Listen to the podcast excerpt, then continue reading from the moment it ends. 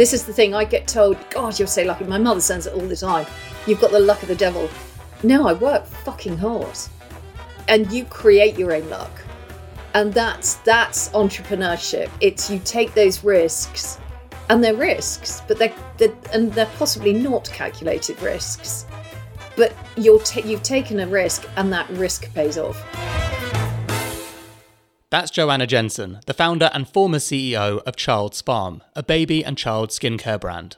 The company began at home after Joanna grew frustrated with the lack of choice for her young daughter's sensitive, eczema prone skin.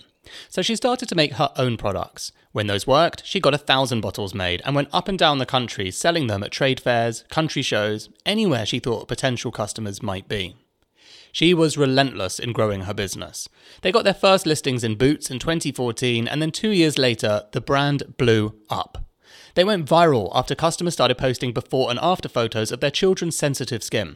They went viral again the year after, and by 2019, their sales exceeded Johnson & Johnson in the UK. In March 2022, the company was sold for 40 million pounds to PZ Cussons. Quite an incredible thing for someone who started out making body lotion in a freezing cold barn. I think you'll learn a lot from Joanna. I think you're going to like her. She is genuinely inspiring. Wait till you hear what she's actually come up against. The grind she put in to grow the brand and the resilience she had to have is remarkable. But she also experienced what happens when you push yourself too hard. This is Secret Leaders from Kindling Media. I'm your host, Dan Murray Serter. I was born in 1970 and my mum was a divorcee. She got divorced when I was 18 months, which in the 70s was unheard of. It was, I mean, she was dropped like a hot coal socially. Nobody wanted to have anything to do with a divorcee. And she had trained as a nurse. And because we were little, she wanted to look after us. She retrained as a health visitor um, so she could look after us and work part time at the same time. Um, but it was a bit of a shock for her and money was very very very tight. And you know i think for a lot of people it's hard to believe that when i talk to you in my tone of voice and with my accent we were kids on free school meals. And you know we you know i went through public school later through scholarships and bursaries but it was times were really tough for mum and people didn't really they didn't really help her that much. My grandparents were amazing, but at the same time, they wanted her to step on her own two feet. So she had us two young girls trying to work at the same time. We had this very sort of hippie lifestyle, if you like, where you grew your own stuff, you ate your own stuff, but it was fairly typical of that time. So in our household, sustainability wasn't something you talked about, you just lived and breathed it. And when it came to skincare, you used as natural products as humanly possible. And even though mum worked for the NHS, she was a great believer in alternative remedies. And so my asthma and eczema as a child was treated homeopathically. Um, and it was, you know, something that stuck with me for the whole of my life. But mum bringing up two girls at a time when she was really isolated as a divorcee made her absolutely determined that we were never going to be made to feel uncomfortable in anything that we did. So she filled us with confidence. She told us we could do anything that we wanted to do. She was hugely ambitious for us. So it was that sort of mentality and and mum's attitude towards things was, you know, just let them go with it. And if it goes wrong, give them a bollocking. But, you know, nine times out of ten, it's not going to go wrong. So going to into a school environment that was really restrictive for me, I just naturally punched against it which I think just dictated the rest of my life. Um, because if anyone said, no, you can't do it, no, you shouldn't do it, you're not allowed to do it, I mean, it, it, just never say that to me. Because I will automatically turn around and do exactly what you've told me that I shouldn't do. You know, and I, and interestingly enough, when I was at school, I was told I had no respect for male authority, but I didn't have any male authority in my home life, none at all you know, it was all women. But do you think that's true? Regardless of the regardless of the of, of how it could be true, do you think that that's perhaps true in an interesting manifestation of, of reality? I think I was very angry with men. I think I was very angry with my father for having left us and humiliated us. Um, and and when you'd go to school things and there'd be a whole family there, um, that was, you know, that was wonderful. You know, a mum, a dad, a brother, a sister. I mean, it was just kind of right. This is what this is what real life is like. And I think there was a lot of resentment, a lot of resentment. And my grandfather was very present in my upbringing, but he was of that generation. I mean, he had he, he had fought in the war, and he was of that generation where, you know, if you dared try, you know, if you dared cry, you'd be told to leave the room and compose yourself. Um, come back when you were composed. So it's just a very different generation. Um, but yeah, I, I think you know, to me, I think I give a tougher gig to men than I do to women. Because I think men have got to show that they're better than women, in my mind. Mm. Interesting. And you think that you still do that? I think to to a lesser extent, I've I've had men in my life now that I am hugely respectful of, but I still feel that men progress within organizations much higher than they, their capabilities allow. And, and women don't necessarily have that same right because for whatever reason, you know, she could go off and have a baby. She, you know, you know, she's not going to stick around. There is still this bias towards men, which I think is is totally unfounded. I think the other things that get talked about a lot here is men have this is obviously big generalizations, but they do tend to be based on a lot of truth because a lot of people agree with it, including myself. Men are just more confident at overplaying their hand and their their capabilities, which as an employer, which I am, it's pretty annoying because you're like, wow, that person sounds amazing, and they come and join and they're they're not that great. But women don't do that.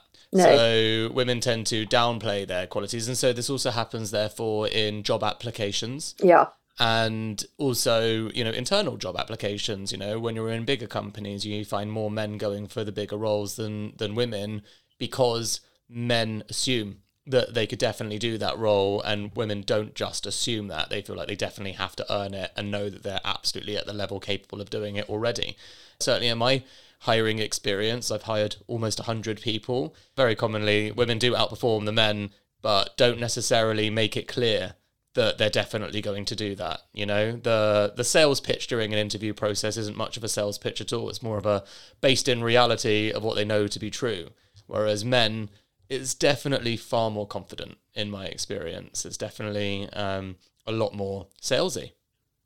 Yeah, and then you get down to brass tacks, and it's all smoke and mirrors, or largely smoke and mirrors. I have to say, when you know, with Childs Farm, we were well over 70% female and a lot of part time women um, who were mums, working mums. And to me, they wanted it more. They were more passionate. They they had that desire. And and the guys we had working for us were brilliant.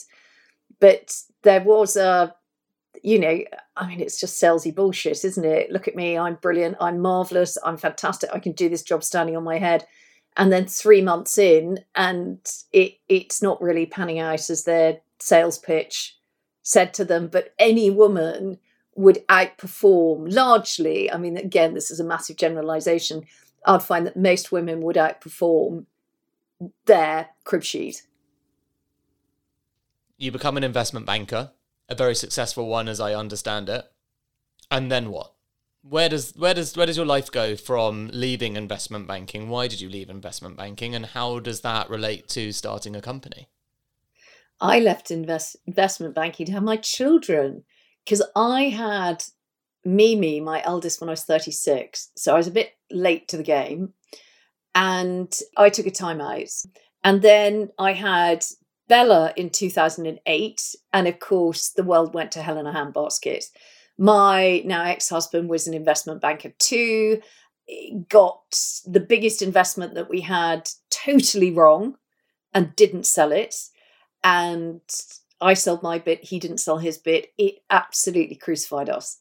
And so all those many, many years of hard work, blood, sweat, and tears was literally lost in in a matter of hours um, as the whole banking crisis hit and collapsed around us. And so I had to turn my hand to doing anything to keep the coal fires burning. Um, I started doing B and B in our house. We had a big barn, so I cleaned that out, and I started doing weddings and parties. And at the same time, I was dealing with a, a, a new baby that had really, really sensitive skin, and little Bells had atopic eczema. She was allergic to absolutely everything.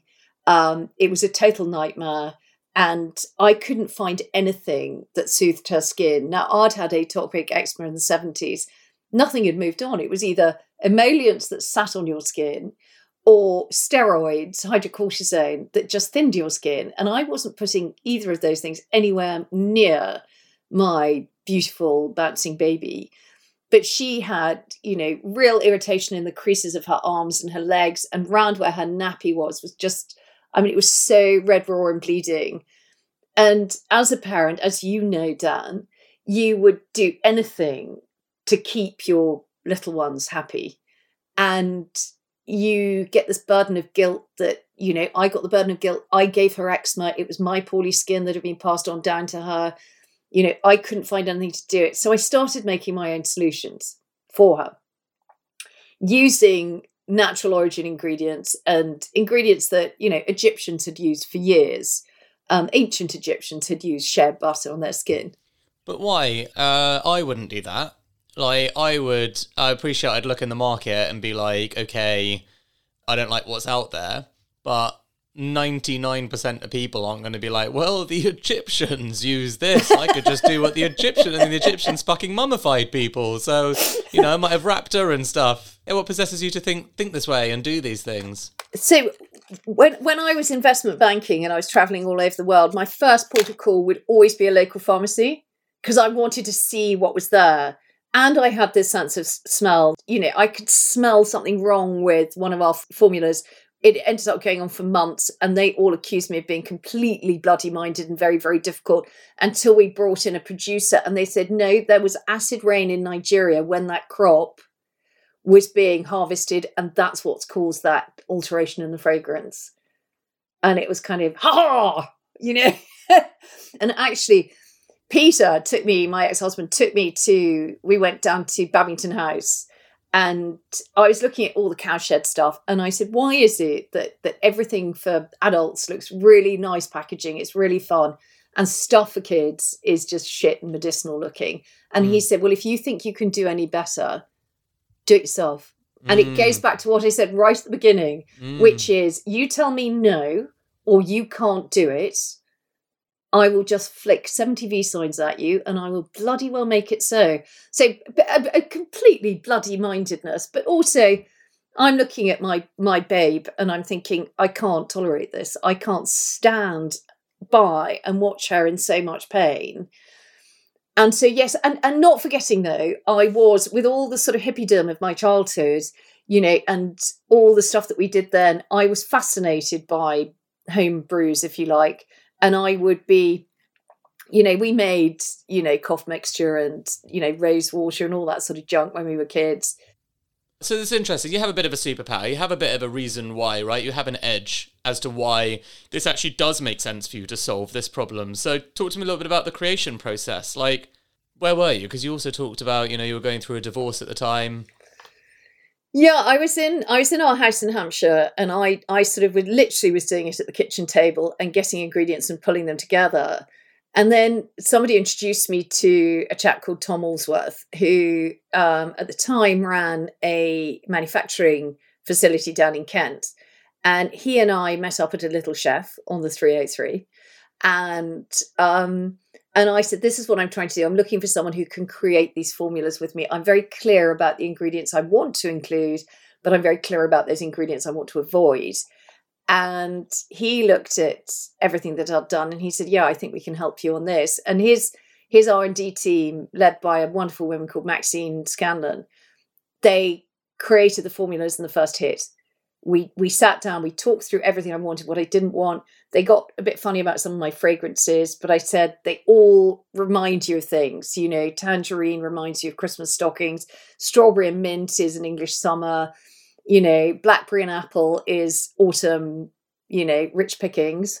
And so eh, we worked together and we created those formulas because A, the formula had to work on sensitive and eczema prone skin without a shadow of a doubt. But as a child, I'd never been allowed a bubble bath.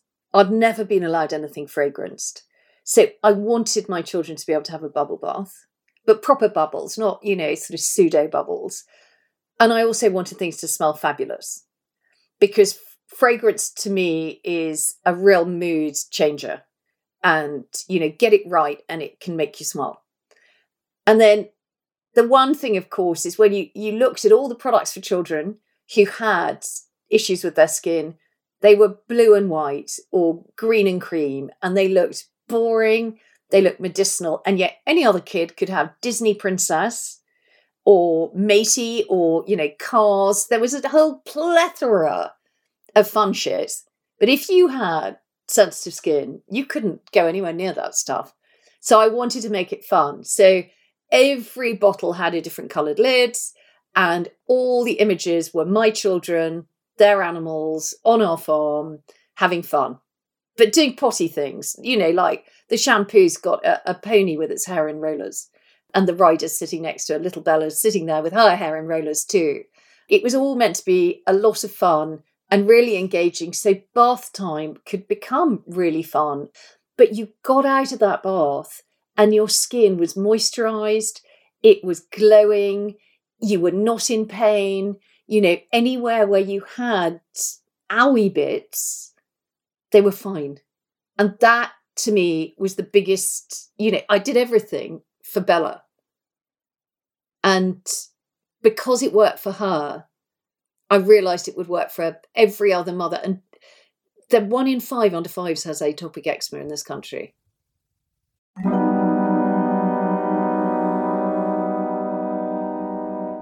If you're trying to grow your startup and you're dealing with companies outside of the UK, you're probably going to need ISO 27001 at some point.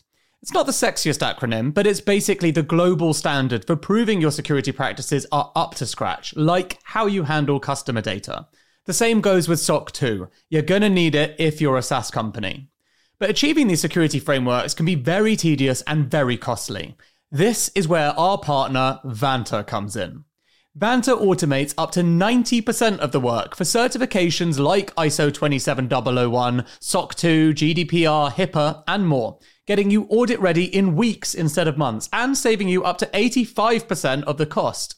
And as a special offer, our listeners get 20% off Vanta.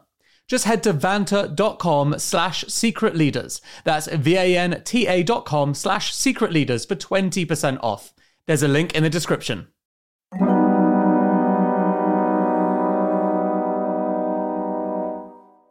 Look, you know I'm fascinated by AI. But until the machines take over, there's only one thing that's going to determine your company's fortunes people. This isn't some kind of hollow point to make me look good. If you speak privately to any successful entrepreneur, they'll confirm it's true. So, if you're a leader of a growing business, then you should check out Personio. It brings together all the important HR things like hiring, onboarding, payroll data, performance reviews, and so on. You don't want loads of employees sending you emails asking for time off. You want to be able to see things objectively, like it's taking you too long to hire. You want to do performance reviews well, having clear goals for people that are logged in a centralized system. And you want to do all these things in one simple tool without having to become an HR expert. All of this is possible with Personio. Check it out at personio.com forward slash secret leaders. That's personio.com forward slash secret leaders. There's a link in the show notes you've got the right skills to understand business opportunity and the kind of investment that's required to go into creating something. You've got some data and insight now, the one in five. So, actually, quite a big market opportunity if you can figure out your positioning. And you've obviously got the product chops as well to be developing your own product. Talk to me about how you go from this um, idea. So, you've created something for Bella to your first thousand customers. How did you get there? I hired a transit van. I had a thousand bottles made of five different SKUs, and I did school fairs. I did trade fairs, country shows. I mean, my first ever trade fair was an equestrian fair because it's the only one I'd heard of. Um, and then found out, got on this cycle of flogging up and down motorways endlessly, getting out all my kits, setting it all up, you know, feeling like a dolly with a piece of string in your back because I was having the same conversation, you know, 150 times a day, selling my wares. I was a good old fashioned, you know, tradeswoman, um, flogging my staff to an audience that had never seen anything like this with this within this category. You know, it was a it was a crusty, dusty dinosaur of a category, and I'd come in and I'd made it fun, I'd made it fragrant, and I'd made it suitable for everyone, and people loved it. You know, getting listings is hard work, but I was just absolutely relentless, and I would deposit them by hand. I would chat up the people on the reception desks and sort of saying, you know, who's the buyer for this? And here, have some hand cream. And and it worked. And then sort of the word got around. But when we did get our first social media viral post in 2016, and this was on Facebook before it had monetized things, we were completely taken by surprise you know, it was so exciting at one stage. I was down in Cornwall with with family, and every time we did a thousand pounds on the website, we were having a shot. Well, then I suddenly thought, shit, we've done twenty thousand pounds worth of, of of of product. We a we don't have this stock, and b we don't have enough people in the warehouse to ship this out. So that happened, and then we had a year later, almost to the day, we had another viral post but what we didn't do for that whole period of time was any marketing at all. Because what was the point? You know, we'd gone completely viral and you know, we couldn't make this stuff quick enough. We couldn't have sold any more. And what was the point in spending money to try and sell some more when we don't have any anyhow? So we really went through a two year period where all we were doing was um, giving out samples allowing our consumers to tell our story for us. So as we came out of this in 2018, well, so we then said, right, well, we've got to get down and dirty with social media. Of course, Facebook had monetized their algorithms by then. And we were just getting into our stride, COVID. And suddenly everything had to go digital. And in that time as well, we'd gone from a team of 25 to a team of 50. And it was a big learning because for a small business to really be productive, in my view, everyone needs to be stretched. Everyone needs to be committed and everyone needs to be stretched. This isn't a big business where, you know, you can go off and have a full hour for lunch and then do an early Pilates class. When you're in SME and you're in growth and there's a lot to play for, you want people in it to win it. And again, you know, when you're hiring people in who I found were FMCG experts, they'd done it for however long, they'd done it within an organization that had an agency that did this, an agency that did that. There was an octopus of people. I always sort of said they were like an octopus. They were the body and they had loads of ag- agencies who are the tentacles. When you're running an SME, you are the agencies. You know, you are jack of all trades. You give everything a go once, and you know, if it doesn't work, it doesn't matter. No one cares. You've tried and you've gone at it, and it says sounds sensible, and we've all said, yeah, go for it. It doesn't work. Doesn't matter. It's fine to fail. It's fine to fail. It's not fine to then say, oh, that wasn't failure when it clearly was, and try to bullshit your way out of it. I don't know if you've had it. I interviewed so many people who would say, I'm just desperate to work in a small business. I've worked in a big corporate all of my life. And I know I'm just I'm I'm I'm just being held back from my brilliance.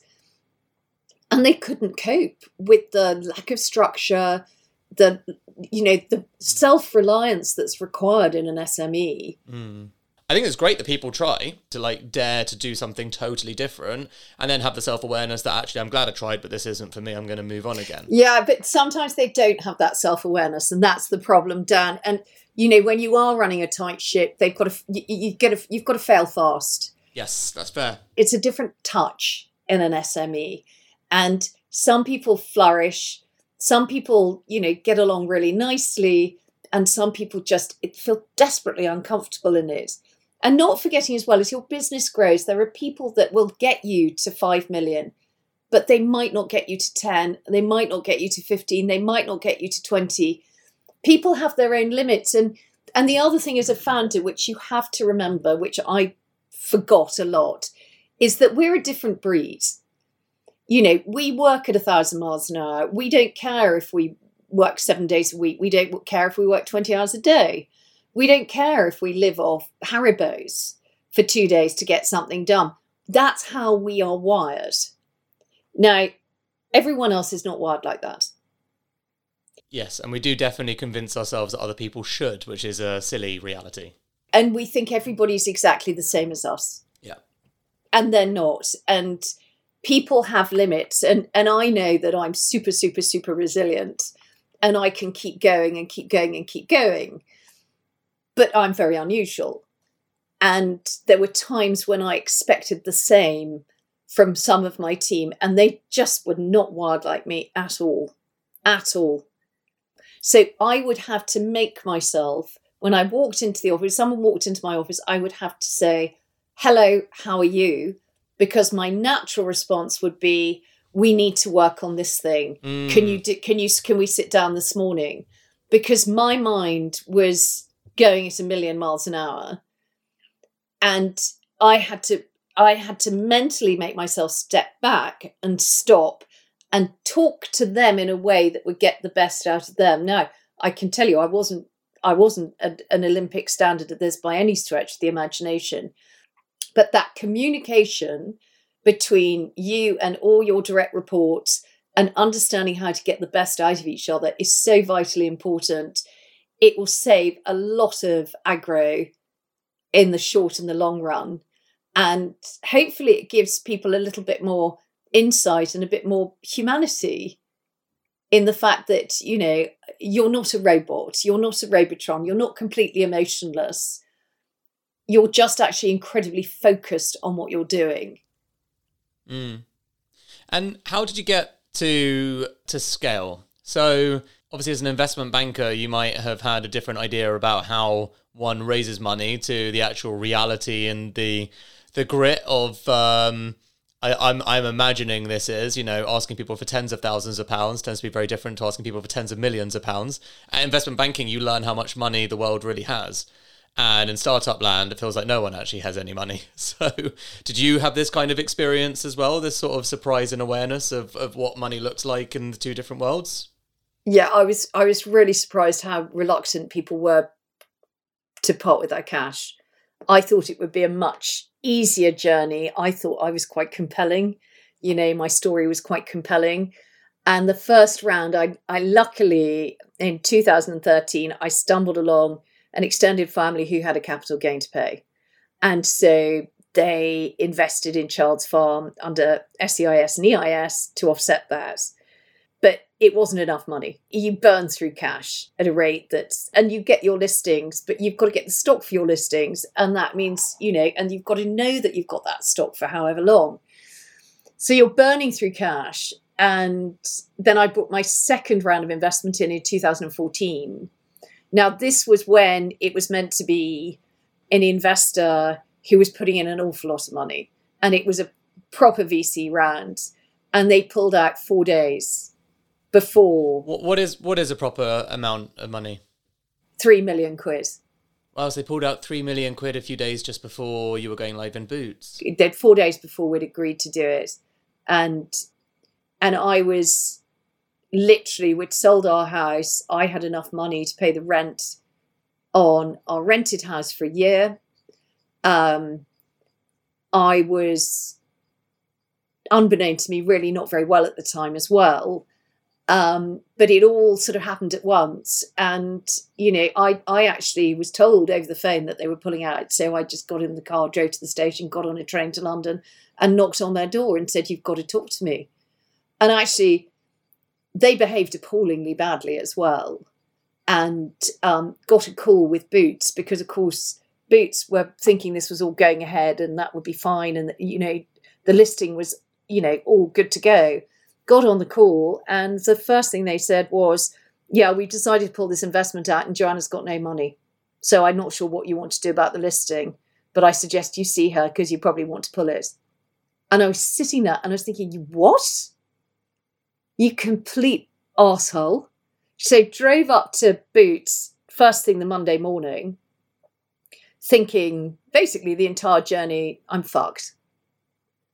Got there, and the category director, an a, a, amazing man, Jamie Carouche, had got a collection of people in the room and said, I love your brand. I believe in your brand. I believe in you. Here is everyone I could think of who could be able to help you. What do you need? Do you need some money from us?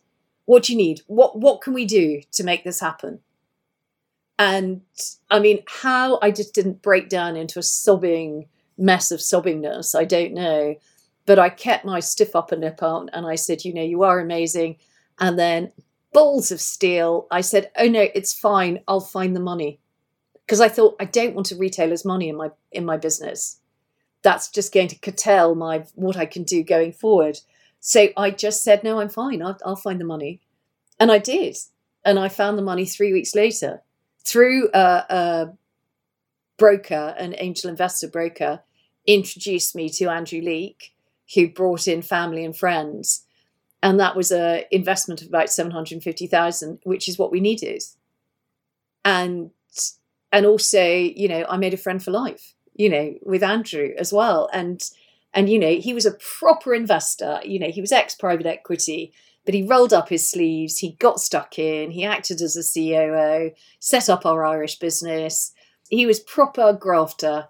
That's a lot more than you would have got out of a VC, by the way. I'm sure you're well aware. Oh, I, I, and and yeah. Well, you see, I'm, I, I mean, I hate to say it, I'm, I'm pretty tarred by the VC brush, and and actually, in the work that that I do now, which is to do with a lot of work I do with female founders, VCs have got to watch their backs because their reputation is pretty filthy out there. Yeah, I don't do a great job on this podcast uh, making it any better, as uh, our listeners know. I've had women who have been told that they're getting investment and it's never materialized. So they've stopped their fundraising activity. And then what they have received is a fraction of what they've committed to. I've had two highly talented and brilliant women I know who make condoms they've been in a VC meeting and they've been asked to show them how to put them on. I mean, it's so completely absurd, though. I mean, VCs out there, clean up your goddamn acts. And there are some very good VCs out there, but you know there are some real shockers out there, and everyone is being tarred by their the shockers brush. So a few things I want to reflect on just quickly. I agree, by the way and uh, and there are some good VCs out there, but they're few and far between for sure. But some things I want to reflect on. One of them, I think, you know, to your relationship with men. That must have been a really interesting time. I'm going to just assume that the VCs that turned you down and fucked you over were men, but then so was your guardian angel that turned up a week later and got everyone together was a man. And I wonder if your personal disposition towards men in the back of your mind was was was swinging a lot in this time, right? Because you know you've already expressed that you do have some psychological trauma towards men, which is massively understandable. But here is some very serious disappointment and also serious surprise and wonderment coming in the form of essentially a guardian angel. I wonder how reflecting on that, you know, if if, if you can remember if it made you think or stop or you were just too in the moment to even give it consideration. Do you know Andrew is a different ball game? He is highly intelligent. He's kind. He wears his heart on his sleeve. He's not a risk taker, but there was no bullshit there. You know, uh, uh even the, the, the, the VC that was going to invest, oh my God, it was just telling me how fucking brilliant he was, all the careers he'd had, you know, claiming he had launched this brand, that brand. And, you know, I knew people that worked for, and of his generation, they're going, oh, he's just such an asshole. Yeah, but he'd sent, he'd sent them an email once, so he'd basically built their brands.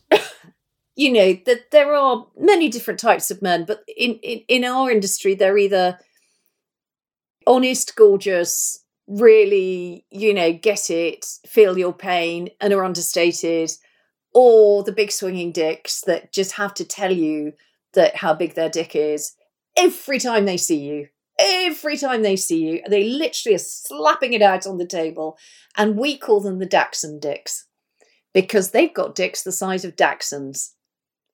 But they just don't know it yet because in their eyes, an inch is a foot. Very good. Um, moving this along smoothly, if you don't mind. Um, I'm I'm interested also in what were you thinking in that Boots meeting?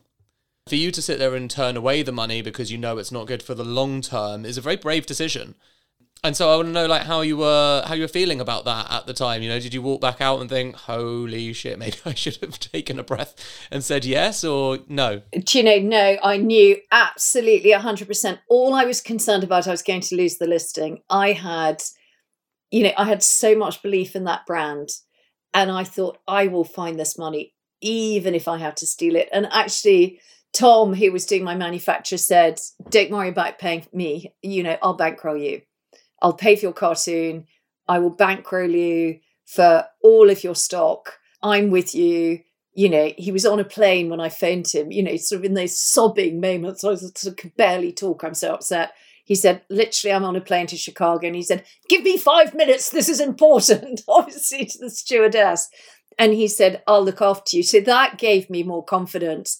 But also, just by virtue of their saying, you know, if someone of that caliber turns around and says, We love your brand, we believe in your brand, and we believe in you, you're invincible. You have suddenly, your confidence has just gone through the roof because you know, if you know this, the biggest health and beauty player in the UK is saying, We back your brand, you've got the confidence to go out there. And of course, I flogged that to death mm. and sort of said, Oh, you know, Boots want to invest, but I just don't think that's right. Yeah, okay. Yeah, so you're able to turn it into a narrative. And actually, you know, this is a really important thing as well for brands, right? Is understanding the narrative that you're using to your uh, to your advantage, no matter who you're speaking to. Um, a lot of founders do risk everything. They put everything on the line. They compromise it all, and often that means their health. And they behave stupidly. Uh, frankly, I've had a lot of this myself. I caused myself burnout. I've had insomnia. Lots of my own mental health problems and challenges came by my own fault um, and not really understanding the lines of, uh, of, of where to stop. Yours is slightly different. Yours are real serious uh, near death experiences to a quite staggering degree, and it's rare to meet someone who survived one, let alone two. um, I really want you to share the the thread of your story as a mum of two going through these health journeys and a divorce all through whilst running this business because the number one thing that I talk about on this podcast and encourage a discuss, uh, discussion with guests is resilience. You'll be pleased to know because it seems to be your hot topic too. What was it like to go through the last 10 years of your life? Exhausting. Utterly, utterly, utterly exhausting. 2014 was a shit year. The investor pulled out. Um, we lost our home I moved into rented accommodation that I had to do using a horse box every night to do everything because I couldn't afford a mover. Um, the girls were really unsettled. Um, they were quite little, but they were a bit unsettled, but their father hadn't really been around. You know, it was change, and you're little, you don't get it. And my ex husband decided to take me to court because, like Boots, he realised that I had created quite a good brand. And this is bearing in mind we hadn't done anything at this stage.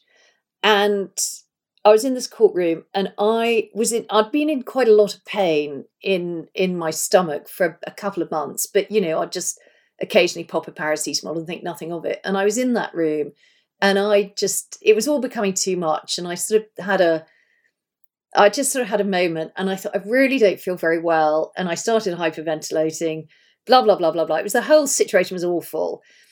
Anyhow, we came out of this courtroom, and you know, it, it was a unha- it was an unhappy settlement.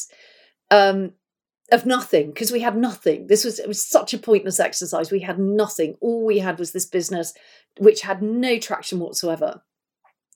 And I, I went home and I thought I really don't feel very well. And I went to my local GP and it was a locum and they said, Oh, you've got IBS. And I said, Really? Okay, but do you want to feel this big lump here? Oh, no, I don't need to feel it. I know.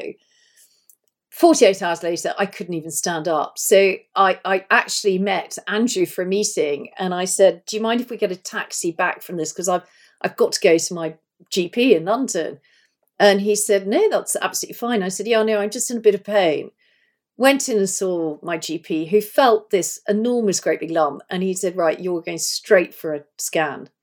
Went and had a scan and they came out and they said you need to speak to your gynecologist as soon as possible you urgently need an operation which i duly did and and i'd had a i'd always suffered from fibroids which are sort of growths within your womb and one had grown out of my womb and wrapped itself around my intestine and my um what's it called your appendix and it was dying and when they die they typically burst and when it's in your womb you know, at least it's controlled. When it's outside of your womb, that's the rest of your body. My gynae said, Oh, this is going to be so easy, Joanna. I do this all the time. Well, it took him, he thought it was going to be an hour's operation. It ended up taking him four and a half hours. And I came round and he said, he said, I'm so, so pleased you came in. You probably had about 10 days before that thing would burst. And you would have taken two paracetamol, you'd have gone to bed, and you'd have never have woken up. And if you had gone to hospital, they would have taken out everything because they'd have had to. And then was lying in bed finishing off the documents for the, the, Andrew's investment because they hadn't been finished. I was actually in excruciatingly huge amounts of pain, but I just, you know, needs must and got on and did it. And and that was fine. But these these same issues kept on coming back. And um I think it was 2018, and that was a bit of a double whammy because I I had cells that tested positive for cervical cancer, so went and had that dealt with, and then two weeks later was again in a huge amount of discomfort, and my fibroids had grown back and grown back vigilant, you know, like sort of monsters from the deep, and so I had to have an emergency hysterectomy and I was one in 300,000 people that react to a gas that they put in your stomach um, when they're doing keyhole surgery. And I was down to five beats a minute. And all I remember is in the recovery room, they kept on hitting my feet, and I kept on saying, "Will you stop hitting my feet?" Um, but it was, it was touch and go for a lot of that time. But it was, you know that second one actually the, the the whole cervical cancer and then the hysterectomy it that for me was a real wake up call and what about the the business over this period as well so do you sound to me and tell me if this is a fair accusation because we don't know each other well enough yet but you sound to me like someone who um, maybe struggles more with delegation because you are a jack of all trades and can do a lot and so people like that are um, control freaks is a very intense word, but that's the vibe that I'm getting. Mm. I think that's fair. I think that's fair. Right. So, what was it like to be in this medical situation where you're probably being told that you have to take some time off and you have to relax a little bit because your health is at stake and you are a mum and you know that your girls need you? Like, how were you able to marry these different hats? Because it's, it's difficult when you're specifically told to do something especially based on what you've said earlier which is you hate being told what to do. I know. Well andrew was amazing as was uh, another andrew andrew rayner who, he he was with the business for six years actually and he ran all my sales. And and i just said and the the, the, the second operation i just said i've got to take a couple of days off mm. And he said, a couple of days. You know, I said, he, he was, he just said, I've got it. Don't worry. We've got it. It's absolutely fine. Um, and of course, you know, it goes back to rightly or wrongly, I didn't tell the girls what was going on. Rightly or wrongly, but I just thought But they know they know you're in hospital, surely, right? Um, no, they just thought I was doing something. I was, uh, you know, going, you know, because you're only in hospital really Wow. for a night. These things. God, you sound so English with this kind of. I know. I'm. I'm just listening to myself. I'm like something from another world. Yeah, I'm listening to you. I don't even know you well enough to be giving you uh, advice, or, but you know, uh, this is like the most quintessentially English. We have American listeners, the most quintessentially stereotype English stiff upper lip stuff ever. Totally. Well, totally. And now, I mean, you know, it is. But th- don't forget, that's how I was brought up as well. Sure, that's absolutely fair. But okay, so let me ask you this: What did it make you change? Have you reflected? You know, you talked about um, you've talked about toughness. You've talked about um, you know maybe needing to slow down. You've talked about taking your health more seriously. Like, what did it really help you learn? Oh, it, it it really told me up front and personal I'd done too much, and it was time to it was time to to to move away from this because you know you know as well, and you alluded to it earlier. We what's perfect? What's perfect? There is no there is no flaw to anything. That that kind of that ceiling just is open and it keeps on going, and it's never good enough, and it's never right enough, and it's never any of these things. But as my girls were growing up, I realized how much they needed me. Um, sadly, my mother's got dementia and Alzheimer's, and I realized that she needed me more. And and life is about living. And I can sit here in my bloody minded British world and say, I can do this because, or I can just say, do you know, I've done it. I've done it. I don't, I've got nothing to prove. Who are you trying to prove this to? Because all I was trying to prove was to myself, and I think probably my mother as well, that I can do this, that you can be proud of me, that I have achieved something, that I'm not a complete waste of space. And you know, at school, I was told the person least, I was the person least likely to succeed and most likely to end up in prison. You know, so it it, it was really an internal battle that I was having with myself, and I and really I I suddenly realized, you know, you can end this battle. And I, I stood down as the CEO after that. Talk to me a little bit about the exit. How did it come about? Well, so I was quite determined, and I think my shareholders by this stage, some of them had been in with me for 10 years. Um, it was time. It was time for something to happen. And so we looked for private equity. We were absolutely convinced we were going to go down the private equity route. It hadn't even occurred to me to do a trade sale. And I just said to our corporate finance advisor, I said, Have you looked at trades? And that's when we met PZ Cussons. And it just was a perfect fit. It was just one of those moments. So we then did our sort of, God, 25 interviews with private equity. I mean, you know, it, it, it's, I mean, Will was brilliant. I mean, we were like a bit of a double act, um, coked up with caffeine, you know, and, um, and it got to final bids, and there were three private equity firms and PZ Cussons. And the day that final offers came in was the day that Putin invaded Ukraine. And I'd already decided I wanted to go with PZ. And so had my shareholders. So collectively, we'd spoken as a, as a, as a group of investors to say that we wanted to go with PZ. I said, right, we have got to do this in three weeks. Nobody is going to bed. And my team, um, the lawyers and my corporate finance team, and the Childs Farm team worked their butts off. And my God, they were utterly brilliant. And do you know, it's so weird. I keep on being asked, surely it was hell on earth. We had such a laugh. We had such a laugh going through that process. And, you know, because I was an investment banker, so much of it had been done throughout the years anyhow. So it wasn't like suddenly I was having to gather up stuff together. We were pretty organized. And the runes just landed in the right place and we got the deal away before the end of the tax year.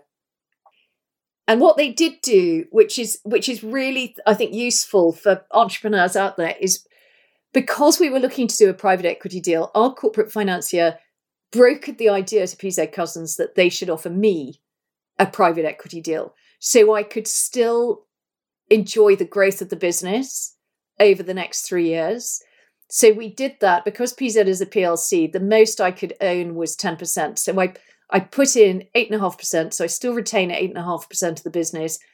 And I paid on a multiple calculation. And that means I get to enjoy further fruits of my labours and that I've not just had to slam the door on everything. Um, I'm not operationally involved at all now. Um, they locked all the doors and threw away the keys.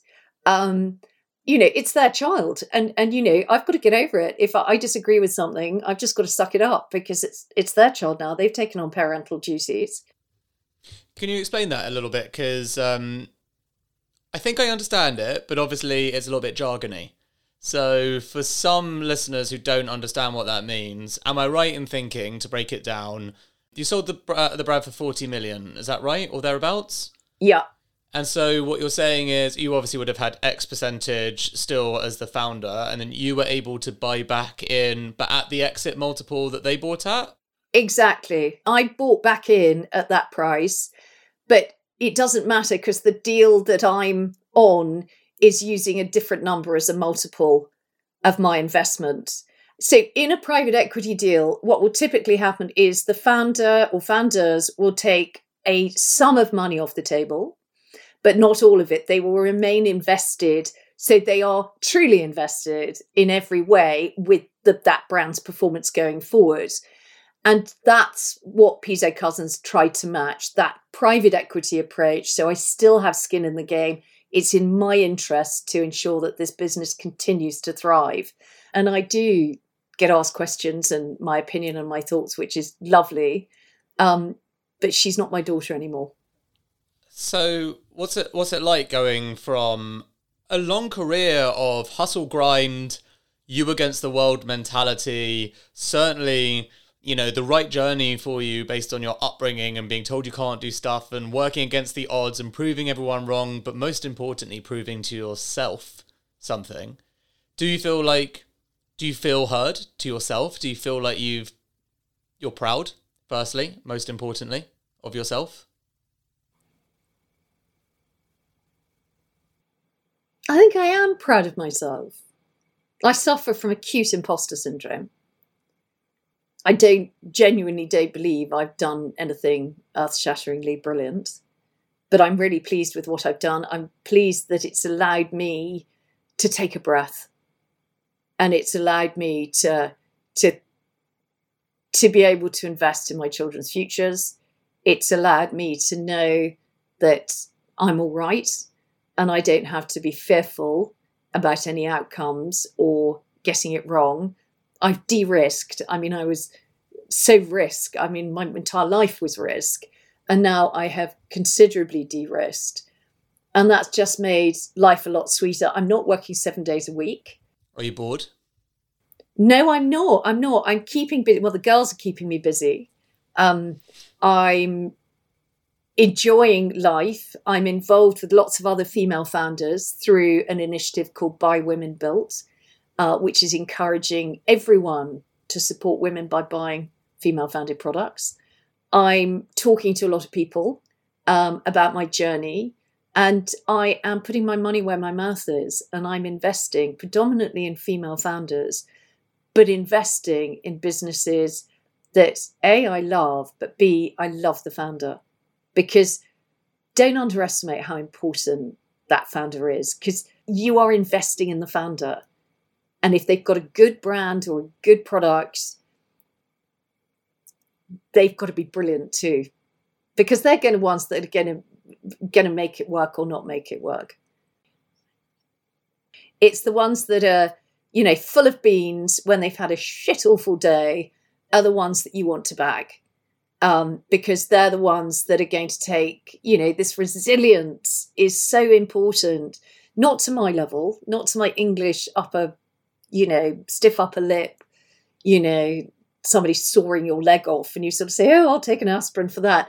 Not to that level, but but there is balance. There is there is better balance. My my balance was non-existent, but there is better balance. And I'm thrilled. I'm thrilled to see that entrepreneurialism is thriving. I mean, my area of comfort is most definitely consumer brands, and I'm I'm seeing some absolute corkers out there, which are brilliant. And you know, it's going to be a tough couple of years. It is going to be a tough couple of years. And my advice to anyone right now is no NPD, stick to your hero products, get behind them, drive trial by whatever means, shape, or form that you can find. Check every single set of terms and conditions you've been asked to sign up. So you make sure you own your products until they've been paid for. So be be absolutely ruthless. Just because somebody gives you a big order doesn't necessarily mean it's the right place for you to be. And check your EPOS and your rate of sale. Um, because what you don't want to find is people are paying placing really, really big orders because they don't need them. In this climate, businesses do go bust, and you don't want to find that you've got a load of stock in one of them that has gone bust. So be calm, be focused, be centered, and focus on your heroes. Calm down on anything that's new and exciting. Everything can wait. But ride this storm, and, and, and you know, this is a test of everyone. Many people can sail in lovely, tranquil seas, but when it starts getting choppy, you know, that's when you, you find the brilliant people. And and this there's a generation now that have never had that choppiness. And that's why older people can be really helpful um, because they have seen it and they do know that we'll come out of it. And yeah, the next 18 to 24 months are going to be a bit sticky, but keep your head up, keep breathing, and keep believing. My last question is usually what's your best piece of advice? And I didn't even need to ask it because that was a phenomenal way to end. So all I can say is thank you for such an awesome interview, Joanna. I've loved it. Oh, bless you, Dan. I've really enjoyed talking to you. Joanna Jensen, what a conversation. I think her advice there at the end is so timely. Even when things are difficult, like right now, know that they will eventually come to an end. But also, remember that it is especially in times like these when you need to be aware of what's going on and take those hard decisions to get your business through the storm. Here at Mindset Win, we want to give you the tools to become better at what you do. Taking inspiration and wisdom from our guests, we will hear stories, strategies, tips, and tricks. Told by leading names in sport and beyond. Who know what it takes to get to the very top.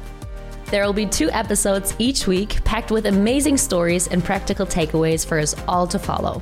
Search for Mindset Win on YouTube and on your favorite podcast app.